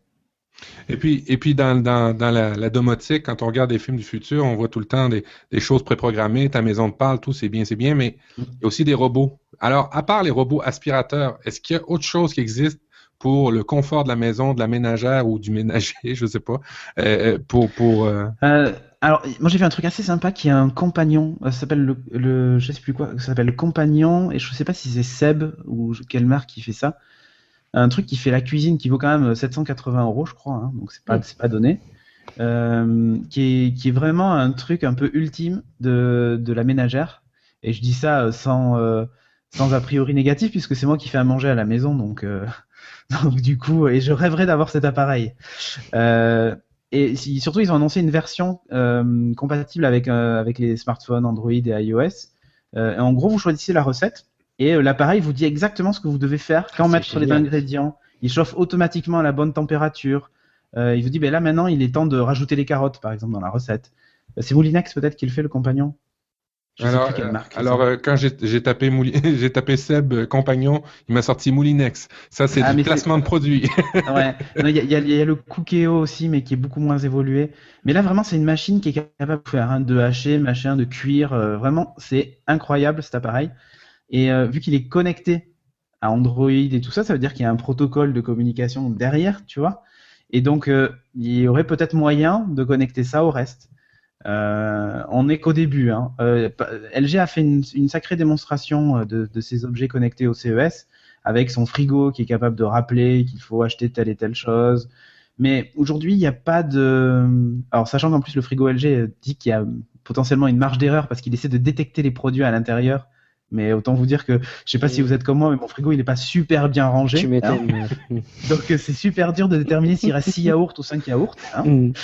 Euh, donc, donc on, on, est vraiment qu'au début de ça. Et tu vois, tu parles des robots. Pour moi, un robot c'est pas uniquement un petit appareil qui se déplace, mais euh, voilà, si je suis capable de, de de, de, je sais pas moi, de faire une recette de cuisine grâce à mon, mon super assistant, parce qu'on reste, tu vois, dans cette, dans cette dans cette optique-là, d'avoir un super assistant qui est à maison, d'avoir une intelligence centralisée qui te file un coup de main, euh, connecté pourquoi pas à tes Google Glass et à tout ce que tu peux imaginer. Je sais pas si tu vois après, euh, les possibilités sont infinies. Donc il y a les robots aspirateurs, les robots qui passent, de la, qui passent la serpillière, les robots qui tondent le gazon. On a les frigos maintenant qui, qui commencent à être, euh, à être automatisés, les fours, les machines à laver.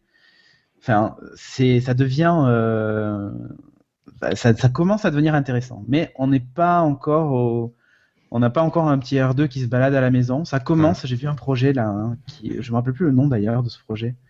Euh, un petit robot qui sert, qui, a qui servait de démo là, qui est capable de vous suivre dans la maison, d'exécuter euh, des tâches. Euh, Enfin, c'est en gros un espèce de micro géant qui vous suit, et un ordinateur géant qui vous suit, et qui est capable d'exécuter des tâches. Vous pouvez lui dire, tiens, euh, fais-moi le café, et puis il envoie l'ordre à la cafetière de déclencher le café et tout ça, quoi.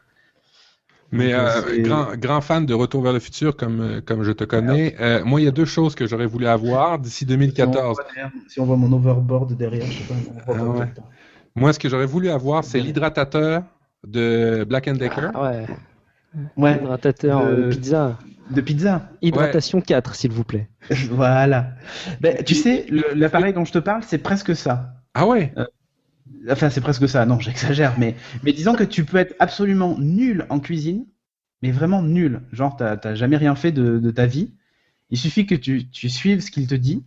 Parce que l'appareil, il est quand même capable de cuire, mais aussi de hacher, de tout couper tes trucs, tu vois. Donc, c'est vraiment un truc pour les nuls. Hein. Euh, il est capable de tout faire, et toi, t'as pas besoin de réfléchir. Et tu peux être sûr que ton sauté de veau ou ton bœuf bourguignon sera, sera parfait, parce que bah, t'as as simplement fait ce qu'il te demandait, tu vois.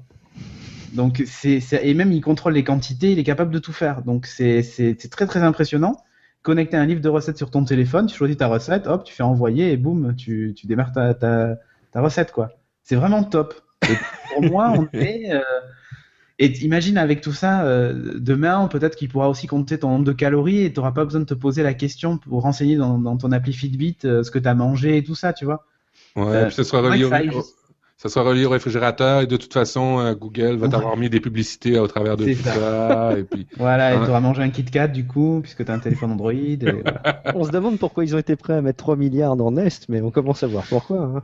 Non, mais voilà. Et je pense que là, tu vois, on- bon, c'est encore la, la foire euh, sur la sur la domotique ou l'automatisation à la maison. C'est vraiment encore la foire. Mais ça va commencer à se décanter, je pense, en 2014. Et là, où ça devient, euh, où ça devient, ça va commencer à devenir intéressant, c'est quand les voitures vont commencer vraiment elles aussi à suivre le même chemin. Alors, je suis en train d'expérimenter euh, plein de choses avec des, des ports ODB, ODB sur ma voiture. Alors, j'avais déjà fait l'année dernière et là, je viens d'en recevoir un nouveau, donc je vais réessayer en- encore. euh, maintenant, l'application commence à être finalisée. J'en avais parlé dans le rendez-vous tech. Alors, c'est une application qui me permettait d'optimiser ma consommation, euh, ma consommation d'essence. Euh, là, la, celle que j'ai reçue, elle mesure en temps réel les émissions de CO2 de ma voiture. C'est quand même un truc de malade. Alors Donc, après ça, euh, ap- après ça, tu, tu relis à l'espèce de d'amende qu'on paye ou de, de, de taxes qu'on paye sur la population, sur la pollution, et puis ça arrive direct dans ton auto. Oui, c'est ça. Pour les, pour les gens qui ne le savent pas, tous les véhicules depuis, parce que j'ai fait des recherches après ton émission du rendez-vous, de rendez-vous tech, tous les véhicules depuis 1996, du moins en Amérique du Nord, sont équipés d'un port qui s'appelle ODB2, OBD2 et euh, Oui. OBD en fait, et puis il y a la nouvelle version qui s'appelle OBD2. Euh, et le, ce port-là est, est standard et vous pouvez euh, brancher un espèce de module. Alors, vous pouvez brancher un module en format Bluetooth, en Wi-Fi ou un module que vous branchez directement Lui, dans par contre, je l'ai pas, je, l'ai pas loin. Je te je laisse continuer à parler. Je vais le chercher. Parfait.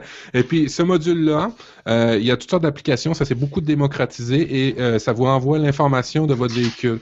Euh, vous n'êtes pas sans savoir que maintenant, ce qui contrôle, la seule innovation qu'il y a eu dans le domaine de l'automobile depuis les 100 dernières années, c'est la- l'arrivée des ordinateurs dans les véhicules parce que le moteur à, à explosion existe depuis plus de 100 ans et il n'y a pas eu vraiment grosse évolution là-dedans. Alors, ce qui a, ce qui a évolué, c'est l'informatique là-dedans. Et pour pouvoir communiquer ou du moins recevoir l'information de votre véhicule, c'est un port OBD2 qu'on utilise, un petit module. Là, je vais montrer euh, Cédric euh, le présenter. On dirait Et- un vieux port Péritel, dis donc. Ouais, c'est ça. Exactement. Et puis, ça vous envoie de l'information. Euh, ben, alors, les, les- des graphiques, euh, typiquement, sur le torque, euh, sur euh, la vitesse, le Ouais, restant d'essence, et ainsi de suite. Ouais, là c'est alors c'est fonction aussi des, des véhicules hein, parce que les ordinateurs de bord qui qui envoient pas toutes ces informations là. Euh, mais il y a plein d'applications euh, qu'on trouve sur sur le, le- le Google Play Store parce que alors là c'est une version Bluetooth donc fonctionne qu'avec Android hein, pas avec iOS. Euh, Celles qui fonctionnent avec iOS elles sont uniquement en Wi-Fi.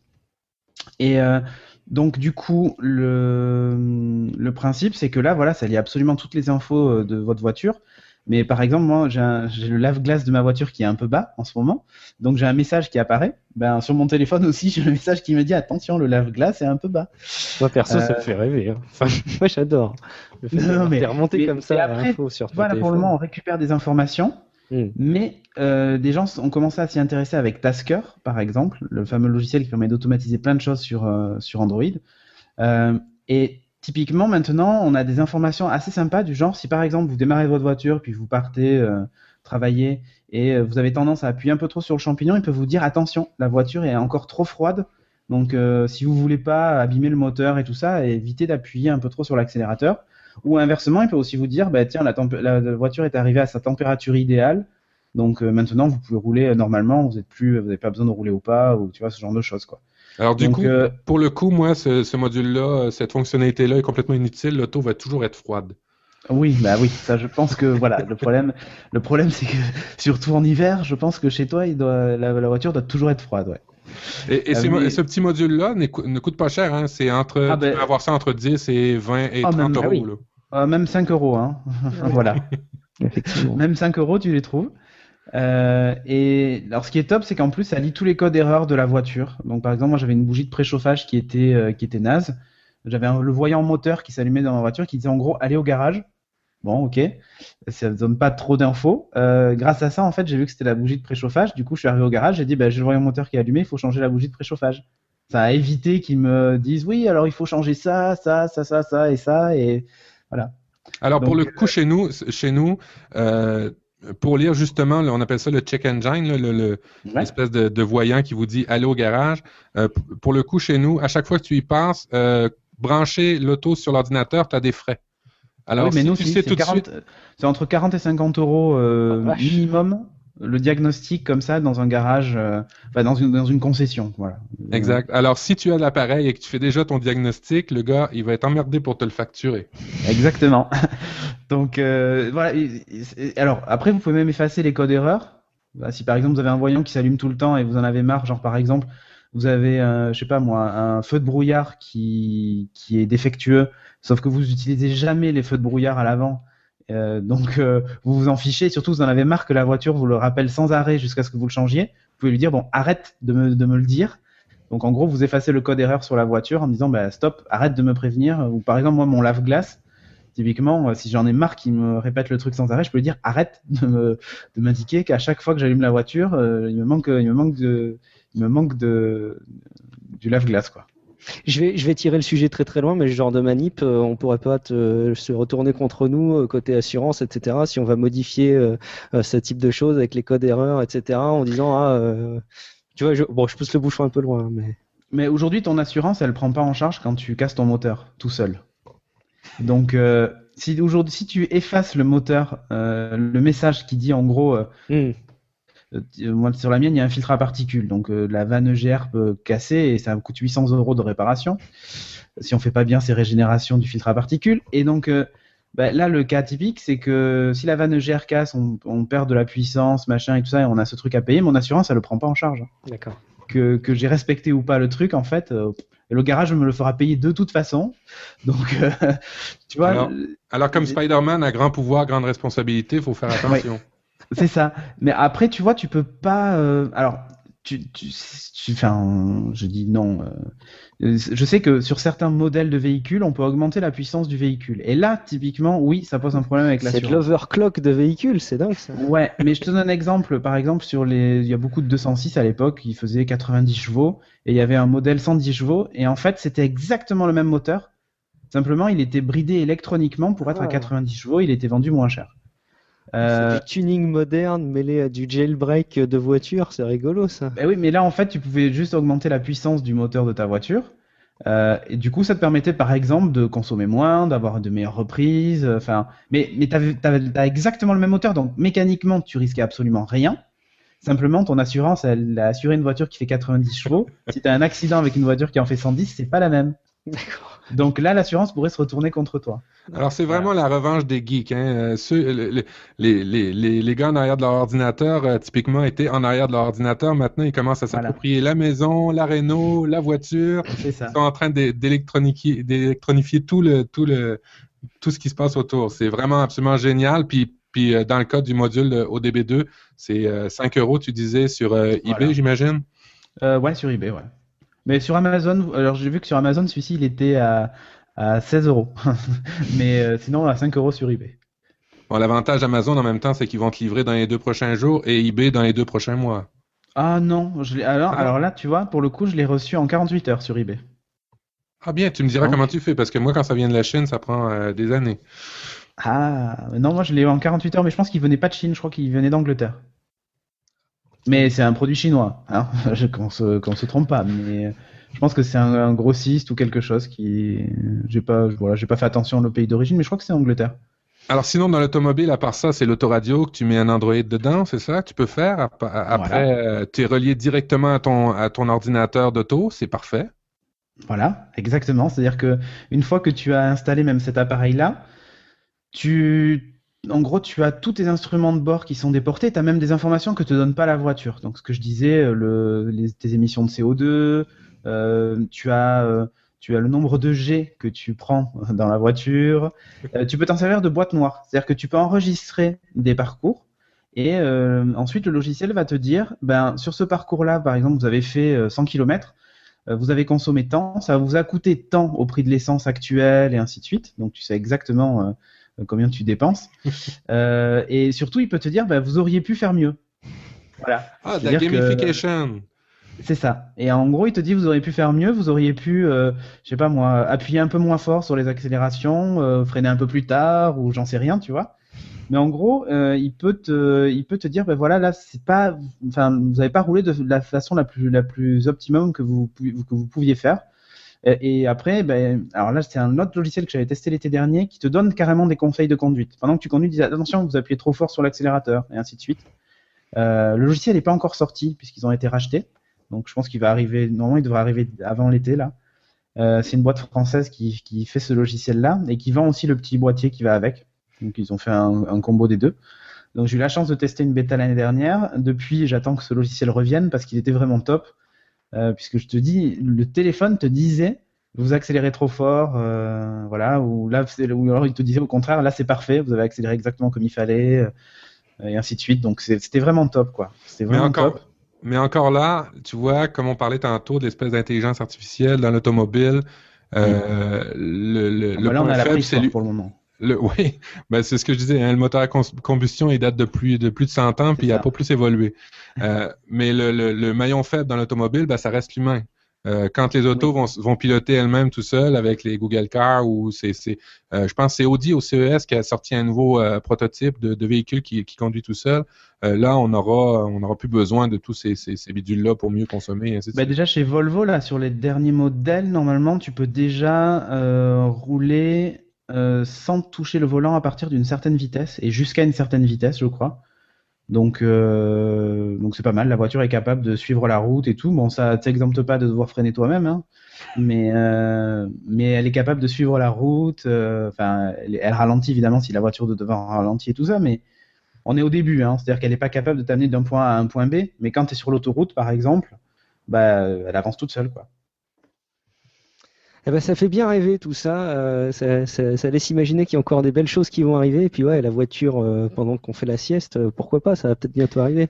Et d'ailleurs, regardez la vidéo de Fibaro, il me semble. euh, ils ont une vidéo sur leur, sur leur site web où ils te montrent un petit peu ce qu'ils sont capables de faire avec toute une installation domotique. Et justement, il y a on voit les balbutiements de ce qu'on pourrait faire avec une voiture. Euh, un exemple tout bête, quand tu arrives chez toi, la voiture est capable de détecter que tu es, euh, grâce, à, Google, hein, merci encore Google. À l'époque, c'était avec Google Latitude, on était capable, grâce à l'API de Google Latitude, de savoir où on était et du coup d'enclencher la procédure d'ouverture du portail. Comme ça, quand on arrive, on n'a pas besoin d'appuyer sur une télécommande, le portail est déjà ouvert. Euh, ou par exemple, chez Fibaro, il vous explique comment, en faisant un appel de phare, on ouvre son portail plutôt que d'utiliser une télécommande et ce genre de choses. Et ils ont fait une démo assez sympa, euh, assez sympa sur ça.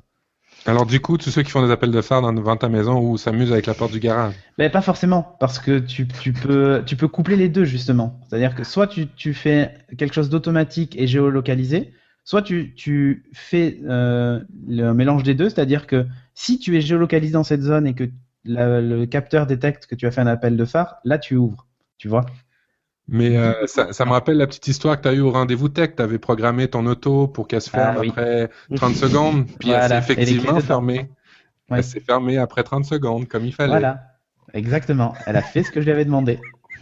Alors encore là, c'est... Prévu le scénario, tu laisses les clés dedans. Alors le maillon faible, encore une fois, l'humain. Voilà. Et on, on, on parle un peu de, de tout ça, mais euh, euh, dans les objets connectés, donc moi j'ai une montre, une, une Pebble, et, euh, et là pareil, j'utilise ma Pebble pour allumer mes lumières et tout ça chez moi. Quand par exemple je veux pas utiliser ma, la voix ou quand j'ai pas mon téléphone sur moi et qu'il est dans l'environnement, enfin mon appartement fait que 100 mètres carrés, hein. donc euh, du coup mon téléphone est toujours à portée de ma montre. Euh, donc je donc je peux euh, allumer ou éteindre les lumières même si j'ai pas mon téléphone sur moi par exemple. Et si, si je veux éteindre la veilleuse de mon fils sans rentrer dans sa chambre ou ce genre de choses, enfin bref, je peux le faire depuis ma montre. Et là où ça devient intéressant, c'est que du coup, grâce à l'ODB2 et tout ça, je peux recevoir des alertes sur ma montre, sur ma voiture, sur sa position géographique, parce que les applis, les applis justement sont capables de gérer ce genre de choses. Euh, et d'ailleurs, une montre, on- ils arrivent à ouvrir une à ouvrir euh, une voiture Mercedes grâce à la montre Pebble et une application sur son smartphone. Donc, euh, donc euh, du coup, ça, ça serait totalement envisageable euh, via ce type d'interface. Et du coup, avec ta montre, tu ouvres ta voiture, tu ouvres tes volets chez toi, tu fais ce que tu veux. Quoi. Mais ça m'amène une aparté juste, justement avec ce que tu dis. La Pebble, tu contrôles tes choses avec ça. Est-ce que tu crois vraiment Oui. à cette interface qui est la montre pour contrôler hein, toutes sortes de choses, recevoir des SMS, euh, euh, contrôler des choses comme tu fais avec un téléphone? Est-ce que tu y crois vu que tu l'expérimentes, toi? Ben, en fait, euh, là où ça c'est intéressant par rapport à l'utilisation d'un téléphone, c'est que ben, moi, le téléphone, quand je suis chez moi, en tout cas, je l'ai pas toujours sur moi. Alors que ma montre, bah, je l'ai toujours au poignet. Bon, le mauvais exemple, c'est que là, je l'ai pas. Parce qu'on enregistre et que je voulais pas qu'elle tape sur le, le bureau en verre et que ça fasse du bruit, donc je l'ai enlevé.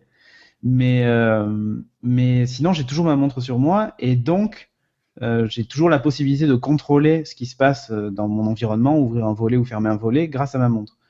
Euh, là où c'est intéressant, c'est que ben, en fait, je- moi, je suis hyper friand de ça parce que, ben, encore une fois, comme mon téléphone est tout le temps, d'ailleurs, souvent en mode silencieux ou vibreur pour pas réveiller mes gamins quand ils font la sieste et tout ça, j'ai pas de Oui. sonnerie moi sur mon téléphone.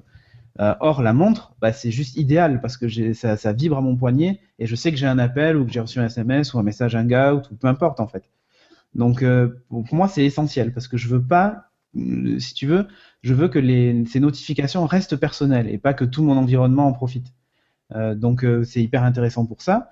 Et puis, encore une fois, l'interface de la montre est très basique. Il y a deux boutons, donc c'est facile d'ouvrir, de fermer, euh, de changer de menu. Euh, si tu veux, je suis pas, j'ai pas besoin d'aller chercher une application dans mon téléphone, de chercher dans quelle pièce je dois activer le truc et tout ça, tu vois. Alors, J'ai fait pour mes des, petits raccourcis des- sur ma montre et c'est, c'est comme utiliser une télécommande de télé, quoi. c'est ça, pour des choses super triviales, déjà programmées, Voilà. c'est parfait. Exactement. Ah, fantastique. Et ça, ça- ça- pour moi, la montre ne sera jamais suffisamment intelligente entre guillemets pour faire des choses, euh, des choses, euh, des choses qui vont au-delà, tu vois, dans- pour la partie domotique en tout cas, au-delà de allumer ou éteindre un truc, quoi, tu vois, ou lancer un scénario à la limite. Par exemple, je, je pars chez moi, euh, ma montre comme elle est Bluetooth, le Ninja Sphere va détecter que ma montre n'est plus là, et donc elle va lancer le scénario. Tu mets l'alarme, euh, tu vérifies s'il y a des gens dans les pièces encore, et tu fermes les volets et tout ça, tu vois. Mais là, c'est, si tu veux, c'est- je l'ai même pas lancé depuis la montre. C'est induit par le fait que la montre soit présente ou pas. Donc, euh, enfin, je sais pas. Il faut, faut essayer d'imaginer un peu tout ce que tout ce que l'avenir nous réserve. 2014, je pense, ça va être la, ça va commencer à être l'année où on va toucher du doigt tout ce qu'on voit dans les films de SF. Euh, déjà, je le vois moi dans mon quotidien. C'est vraiment en train de de devenir ce que je vois dans les films et c'est hyper excitant. Euh, et je, je sens que tu vois, avec Ninja Sphere, avec tous ces genres d'a- d'appareils, avec la, la géolocalisation indoor à portée de, à portée de main pour des particuliers, on va commencer à, à faire des choses, euh, des choses très intéressantes. Alors pour le coup, euh, nous qui nous qui étions habitués euh, pour la famille à aller dépanner parce que le Windows n'allumait plus, que l'écran marchait pensais plus. pas à ça. Alors on va être emmerdé maintenant parce que l'électricité marche plus, parce que l'auto démarre plus.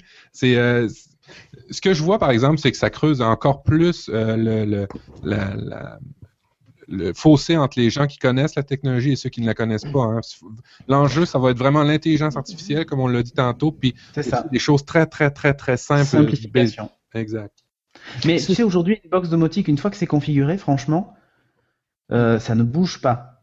Mais vraiment, parce que c'est très très basique. Enfin, en termes d'OS et tout ça, c'est très basique. Ma, ma box domotique, depuis que je l'ai, c'est-à-dire ça, ça fait euh, presque deux ans, elle n'a jamais planté.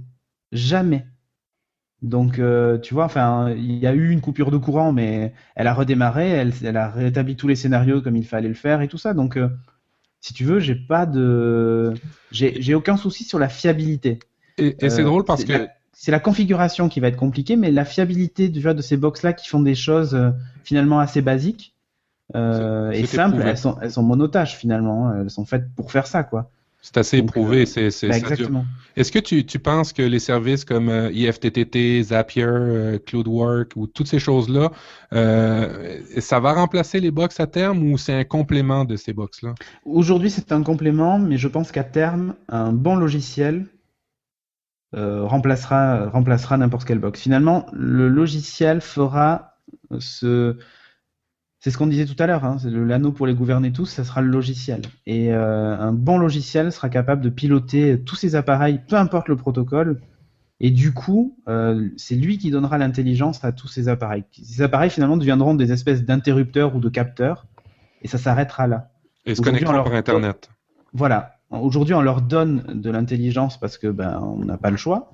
Mais demain, je pense que on aura des soit des super box intelligentes, soit des super logiciels intelligents. Mais pareil, la box elle est intelligente uniquement par son logiciel, pas parce que c'est une box euh, et qu'elle est jolie quoi. Euh, je, je vous propose, parce que le, le temps passe très vite, je vous, c'est, passionnant, je vous propose qu'on, qu'on aille doucement vers la, la conclusion de l'émission, Euh, juste pour euh, peut-être se rapprocher après des, des questions qu'on, ou des sujets qui ont pu être abordés en filigrane dans la chatroom pendant, que, pendant qu'on discutait. Est-ce que selon toi, Cédric, il y a quelque chose qui... Tu, tu dis qu'en 2014, on va se rapprocher de, de ce qu'on voit dans les films, de ce qu'on voit dans le cinquième élément, dans, dans tous les, les films de SF qu'on peut avoir à, à l'esprit.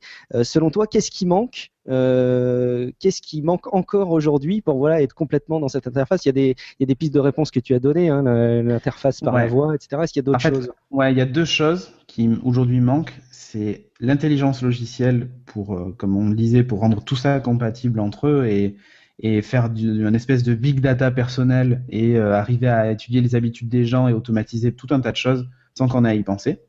Parce que, franchement, si demain on a un Google Now de la maison euh, à la maison, je pense que ça, peut tout changer.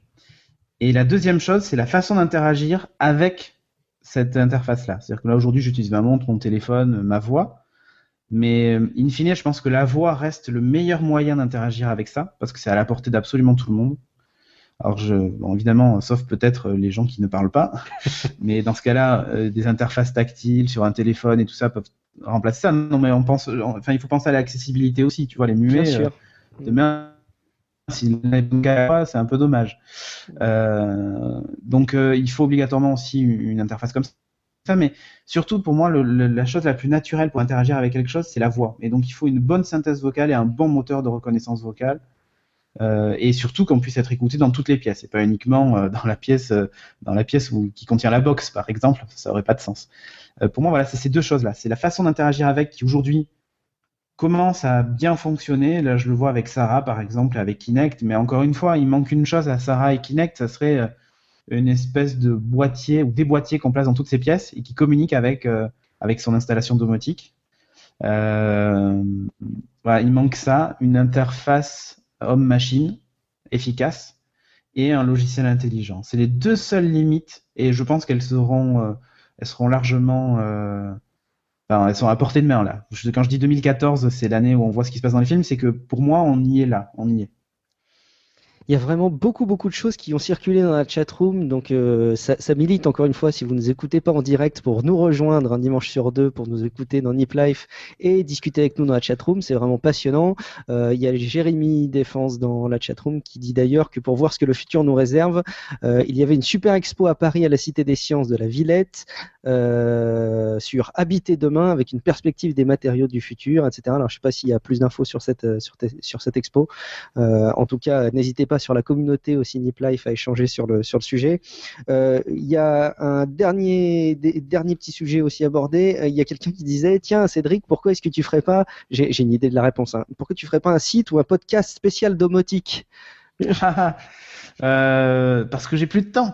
Mais, mais sinon, en fait, si- alors si vous cherchez un super site sur la domotique, vous avez Maison et, Dométi- et Maison et Domotique, d'un autre Cédric d'ailleurs, euh, Cédric Loqueneux, qui a vraiment un super site qui, parle de tout ce dont je viens de vous parler. C'est une, super source d'information, donc maison et domotique.fr, je crois. En fait, c'est maison tirée et tirée Maison domotique. tirée et tirée domotique, ouais. Euh, mais si je tape dans Google maison et domotique, je pense que ça va être le premier résultat. Exact. Euh, et je veux juste répondre à- dans la chatroom, il y a quelqu'un qui dit oui, il faudrait un API ou une interopérabilité. Et quand je, c'est exactement ce que je dis. En fait, quand je dis qu'il faut un logiciel intelligent, c'est parce que pour moi, l'interopérabilité, tant que les constructeurs se mettront pas d'accord et qu'il n'y aura pas un consortium autour d'un standard, ça n'arrivera jamais. Donc, euh, mais la moyen d'arriver à faire une interopérabilité intelligente, c'est justement d'avoir un logiciel capable de se connecter à tous ces systèmes-là. Et c'est déjà ce que fait un peu Sarah de Jean-Philippe, euh, encore une fois. Je peux pas m'empêcher de compléter euh, parce qu'à chaque fois qu'on aborde ce genre de sujet, il y a le sujet de oh euh, les ondes c'est dangereux, faites attention. Alors je remets un article que je diffuse euh, régulièrement à différents interlocuteurs qui fait un petit peu le, point sur euh, euh, de quoi on peut avoir peur sur les ondes, etc. et qui a tendance à, à régulièrement remettre les choses en place parce que les, les spéculations vont bon train.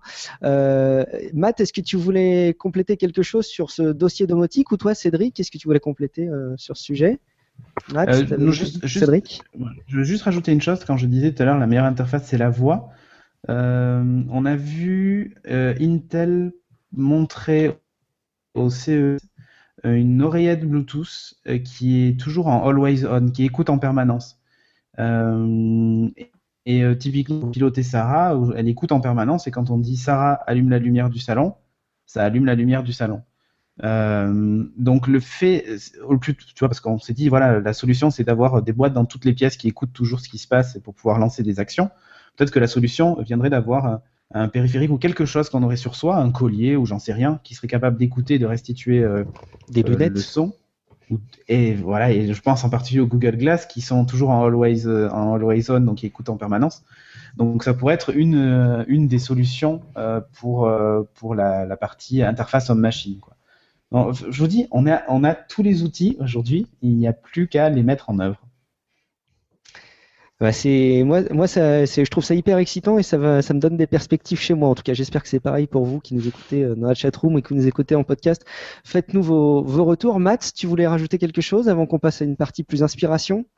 Non, non, moi je pense qu'on a absolument fait le tour. Merci euh, Cédric, c'était euh, c'était euh, magnifique et puis en même temps ça nous fait rêver sur euh, les possibilités et, euh, et ben, dans le fond euh, éviter de faire des choses et les économiser économiser nos énergies à faire des choses plus productives que d'allumer, d'éteindre, monter, des- descendre le chauffage. Oui, c'est ça. Merci beaucoup, Cédric. Tu peux rester évidemment avec nous si tu as Oui, encore le temps. On, on en a pas Non, pour. C'est bon, finalement, j'ai le temps. Bon, ah bah, Mais merci je vais être beaucoup. moins bavard parce que je, je, je vois bien que je vous perturbe. Il n'y a pas de souci. Euh, Matt, euh, inspiration, parce que en fait finalement on parle, on parle robotique, on parle innovation, mais finalement euh, tu, as relevé quelque chose qui est assez bluffant. Je te laisse développer le sujet. Ben, il, y a eu, deux articles hein, pendant qu'on ramassait les, actualités, parce que quand on prépare une émission, ben, on, est plus, on, fixe plus nos, yeux, nos yeux, nos yeux, nos, yeux sur certains articles en particulier. Il y en a un qui m'a, qui m'a fait sourire de, Isaac Asimov, qui avait fait des prédictions en 1964 sur ce que serait 2014. Puis il y a, il y a trois, euh, il y a trois éléments qui m'ont, euh, euh, absolument fait sourire dans ces prédictions qu'il avait faites. Il en avait fait plusieurs, plus d'une, une cinquantaine, il me semble. La, la première prédiction, il disait que les robots ne seront ni répandus ni performants en 2014, ils seront juste présents. Et c'est tout à fait ce qu'on voit présentement. Il n'y a absolument rien là. C'est pas, c'est des petits, des, petites soucoupes qui balayent chez toi, puis c'est tout. Mais euh, il n'y a pas encore euh, les, robots comme on pouvait voir comme R2D2 euh, dans nos maisons. Un autre chose qui m'a fait beaucoup sourire, c'est qu'il disait aussi que l'humanité souffrira gravement du mal de l'ennui, une maladie euh, se répandant toujours de plus en plus largement euh, à chaque année. Ben oui, hein, quand on est moins occupé, ben on a plus à se, on se retrouve, on se, on se ressent sur soi-même, on se regarde le nombril, comme on dit. Et puis, euh, finalement, la, dernière chose, puis ça va peut-être faire un pont sur la prochaine émission qu'on va lancer euh, euh, à, partir de maintenant, c'est que les rares chanceux qui peuvent s'impliquer dans quelconque emploi créatif seront la véritable élite de l'humanité. Alors, ce qu'on a parlé depuis, euh, depuis le début avec, euh, avec euh, Cédric, c'est qu'il faut avoir l'imagination, la créativité, et ainsi de suite. C'est ce qu'on voit qui se dessine pour le futur, c'est que ce qui est important, c'est la créativité et euh, euh, pas forcément les habiletés, parce que ça, on peut les, on peut les acquérir et on peut, euh, on peut les acheter ou on peut se les programmer. Alors, euh, moi, c'est les trois petits éléments du, euh, de Isaac Asimov. Il y a aussi un article, mais je le trouvais un petit peu négatif pour l'émission, là, qui disait, une étude américaine qui disait que d'ici 2000, 2020, je pense, 47% des emplois seront remplacés par des robots. Je ne sais pas si vous avez vu ou je sais pas si vous voulez commenter. Eh ben, peut-être qu'il y aura des nouveaux emplois qui se créeront d'un autre côté. C'est vrai que c'est peut-être euh, une bonne part des emplois d'aujourd'hui, mais il y a sans doute plein de nouveaux emplois qui vont. Parce que finalement, ces robots, va bien falloir organiser leur production, leur coordination. Puis, à, moins que ce soit des robots qui s'occupent des robots, ce qui peut arriver. Oui, c'est oui, probablement. Et puis, ben, une émission NIP ne, serait pas une émission NIP si on n'avait pas une petite côte. Et puis, ça va dans la, ça va absolument dans la, la la lignée de ce que je viens de dire tantôt, euh, et c'est une côte de Saint Antoine de Saint-Exupéry. Pour ce qui est de l'avenir, il ne s'agit pas de prévoir, mais de rendre possible. Alors la créativité, on va en avoir besoin dans les prochaines années. Ben, c'est parfait parce que c'est effectivement justement le thème qu'on a retenu pour le prochain épisode de Nip Life, qu'on enregistrera là encore un dimanche soir à 21h. Ce sera le 2 février. On sera normalement présent en petit comité, Matt euh, et moi, pour euh, cette, cet épisode, mais bien évidemment en votre compagnie, notamment sur la chatroom, et en votre compagnie en amont de l'émission, puisque on invite toute la communauté à nous remonter euh, des suggestions, des questions ou des pistes de réflexion qui tourne autour de la créativité. Donc on va parler effectivement de créativité au sens large, euh, comment on peut la définir, comment est-ce qu'on peut euh, l'alimenter, euh, euh, comme on l'avait fait un petit peu pour la motivation. Je pense qu'on va essayer de retrouver, et, faites-nous aussi vos retours sur ce sujet, retrouver un petit peu un rythme d'avoir une émission qui soit plus technique, qui parle de sujets peut-être entre guillemets un peu plus geek comme c'est comme c'est le cas aujourd'hui, et puis un épisode sur deux qui soit plus sur le développement personnel, qui ressemble peut-être plus au dossier de l'épisode précédent. Voilà, dites-nous ce que ce que vous en pensez. Euh, vous savez bien entendu que vous pouvez nous retrouver comme d'habitude euh, sur Google Plus et sur Twitter principalement avec le compte euh, NipLife. Vous pouvez aller nous déposer une note dans iTunes, ça nous permet comme pour tous les podcasts de remonter et d'être visible. On attend vos retours et, vos retours constructifs s'ils sont négatifs, n'hésitez pas à nous le dire également. merci beaucoup pour votre participation. Cédric, où est-ce qu'on peut te retrouver? Sur Internet ou, ailleurs Sur les Internets, alors on peut me retrouver bah, sur geeking.fr euh, avec mon, mon podcast, mon émission maintenant on dit, parce qu'on passe à la télé, donc euh, forcément, euh, avec Geeking, et aussi dans Upload, l'émission que, que je co-anime toujours avec Patrick Béja, Corben et Jérôme, sur les applications mobiles, et dans Ask My Backers, mon émission sur le crowdfunding. On enregistre d'ailleurs le prochain épisode la semaine prochaine. Euh, où en gros on donne nos petits conseils sur des différents projets qui peuvent être artistiques, technologiques, euh, peu importe en fait.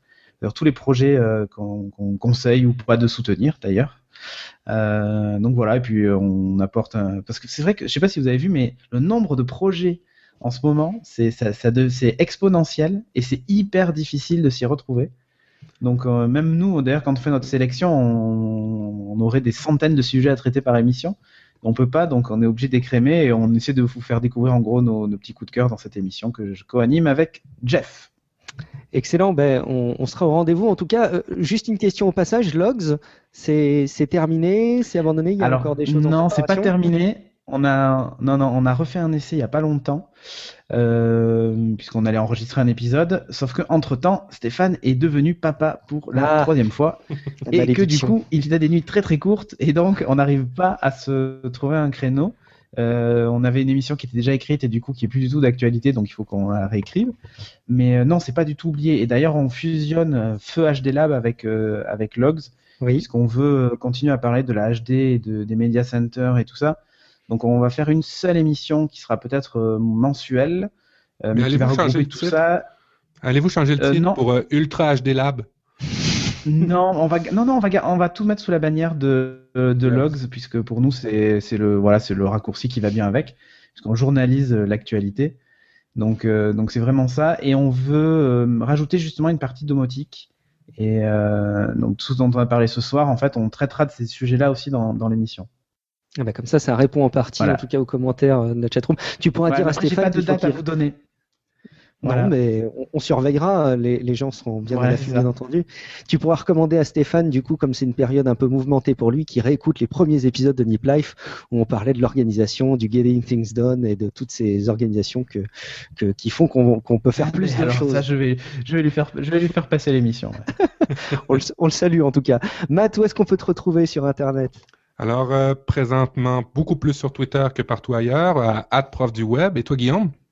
Et donc moi, Guillaume Vendée, vous me retrouvez sur Twitter et Google+.